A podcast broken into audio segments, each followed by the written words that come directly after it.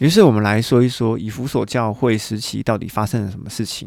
以弗所教会对于我的认知啊，它就是发生在西元三十三年到西元六十年之间。西元三十三年，耶稣复活，彼得成为耶路撒冷的主教。但是到了四十年的时候，斯提凡被打死，彼得被流放，于是保罗接手把福音传给外族的工作。而因为彼得已经离开了耶路撒冷，于是呢。耶稣的弟弟雅各就成为耶路撒冷的主教，而在第一次旅行传道宣教结束之后，出现了一个会议，就是在使徒行传第十五章的耶路撒冷会议。支持福音传至外族的人有彼得、保罗跟巴拿巴；支持福音只传犹太人的人有长老群以及雅各。结论的文件呢，就是告诉大家别拜偶像，别吃祭过的食物以及血。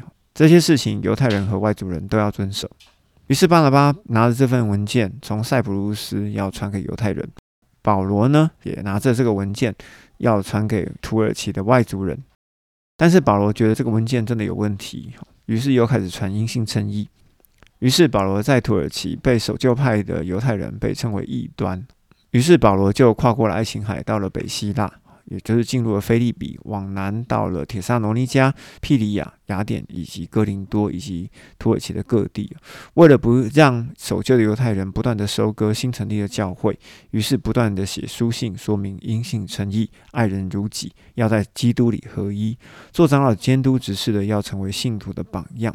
并且愤怒的要求所有的信徒要留意一些人的教导，并且要拒绝假教师以及假使徒，因为那些人是魔鬼，是狗。保罗希望那一群人绝子绝孙。接着，在西元六十年之后，罗马皇帝开始兴起皇帝神格化的这个事情，也就是说，不止你们要拜自己的神，还要拜皇帝。于是，罗马政府的议会制逐渐的走向了独裁化。到了西元的六十四年，尼禄皇帝为了要取悦自己的爱妻，哈，取悦自己的爱妃，于是把罗马放了一把火，并且把罪责呢推到不会反驳的基督徒的身上。于是，这些因信称义派的信徒呢，开始受到守旧约的犹太人以及罗马政府的双面夹杀。到了西元的六十七年，所有信基督的主教首领哦，只要能够叫出名字的，差不多都被杀光了。以上呢，就是以弗所教会时期所要讲述的历史资料。而初代教会以弗所这三个字的含义呢，就是允许的以及同意的，或者讲心爱的也是可以的哈。谈过刚刚所提的历史资料之后，我们一起来对照一下启示录以弗所教会的经文。这开头是在第二章的第一节，在他的右手抓的七星和七个灯台中间行走的基督要说的这件事。于是基督就说：“约翰，你要写给在以弗所教会的使者，请各位注意一下哈，在这边讲的是使者，并不是写给以弗所教会。所以呢，以弗所教会是有一个使者在带的。接着我们继续看第二节，基督说：我知道你这个使者的行为。”也知道使者你的劳苦以及忍耐，你不能忍受那一些邪恶的人，也就是背逆的人。你曾经试验那些说自己是使徒却不是使徒，发现他们说谎。这个部分其实就是在讲加太书的第一章，其实保罗就曾经指过假使徒给的一些假教导。于是保罗在加太书第一章就讲了：你们怎么可以相信另外一种福音呢？好，这在加书第一章开宗明义，其实就讲这个。如果大家没有办法确认，可以自己去查一下，并且呢，在马可福音第七章，耶稣也引用了下书的二十九章。你们这些人用嘴唇尊敬我，心却远离我。这两节经文都是在讲假使徒以及假教师。所以呢，在这个实体里面呢，其实还是可以验出来什么是假的，哈，谁是说谎的。第三节我们继续，基督继续讲。使者，你有忍耐，而且呢，为我基督的名忍受，并不疲倦。然而呢，我有一些事情要指责你，哈，就是指责着以弗所的使者，因为你放弃了起初的爱心。其实“爱心”这个字，你稍微用原文查一下，你会发现，爱心其实就是喜欢或者是重视的事情。耶稣到底是重视什么事情呢？就是在约翰福音第十三章，耶稣为门徒洗脚。而且也要门徒彼此洗脚。那为什么要彼此洗脚呢？其实就代表着要彼此相爱，或者说是彼此服侍。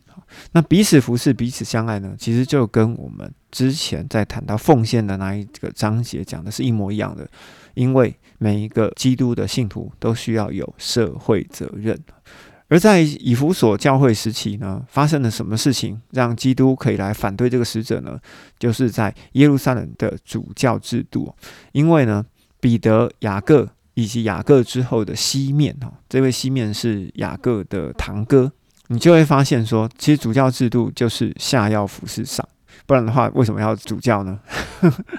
耶稣不是在福音书里面有曾经提过，人子不是来被人服侍的，反而是要来服侍人。这句话我相信应该有些人记得，所以基督在这边反对这位使者的论述，其实就是从这里来的。而为什么主教会从雅各又跑到雅各的堂哥西面的手上呢？因为耶稣死了以后，耶稣的最大弟弟雅各就继承了耶路撒冷主教的位置，接着雅各呢也被杀了，于是雅各的堂哥可能只剩下他吧，就又继承了耶路撒冷主教的位置。这种一脉相承的血缘关系，就好像台湾考试院院长，你去稍微查一下，你会发现全部都是姓孔的，因为他们都是孔子的后代。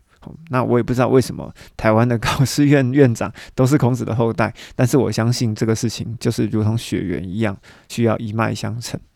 接着我们看第五节，所以使者，你要回想起你是从哪里跌落了，你要悔改，而且呢，要行最初的行为。那最初的行为是什么？就是要彼此服侍，彼此洗脚。如果不彼此服侍的话，基督我就要去你那里移走你的灯台，离开他的位置。除非呢，你悔改，也就是说要开始彼此服侍，才不会被挪去。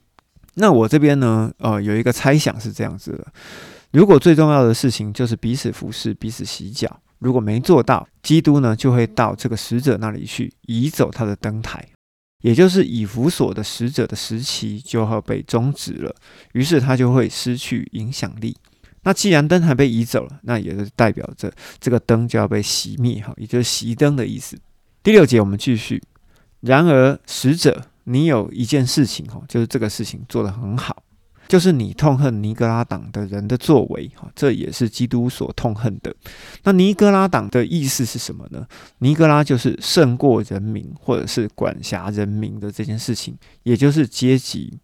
那在阶级里面呢，我们可以来讲一个例子，就是在马太福音的二十三章第四节，耶稣曾经对法利赛人跟经学家说：“法利赛人与经学家把重担捆起来压在人的肩头上，但是自己连一根指头都不动。”这个东西就叫做阶级哈。另外一个例子呢，是保罗曾经在路斯德显了一些神迹。于是拜宙斯的祭司们就牵了牛哈，准备要来拜保罗以及巴拿巴。于是保罗在路斯德就说啦：“你们不可以拜我们，我们都是一样的，反倒要敬拜永活的上帝。”我记得那个时候保罗还把衣服给撕破了，就很生气。这记录在使徒行传第十四章，大家可以去参考，可以去看一看。第七节我们继续。于是灵就对所有的人说。圣灵向众教会说话，好，这时候就不是对使者说话了，是向众教会说话，并不是以弗所的使者哈。有耳的人就应当听，那得胜的人就是有耳朵又听的人了。我必会赐给他在神的乐园里面生命树的果子。当然，这就记载在启示录的二十二章一到二节，新天新地的生命河两旁的生命树所结的生命果哈。这个就是未来将要发生的事情哈，这是永生要发生的事情啊，这就是在这边有提了一下，所以我们会发现整个以弗所教会时期里面，基督赞赏这位使者，反对假使徒以及假教师的教导，也反对了尼哥拉党，也就是阶级的意识。但是呢，这位使者呢，他忘记了要彼此洗脚、彼此服侍，所以呢，这个灯台还是被移走了哈。而接着呢，我们就要来讲四美拿时期啊。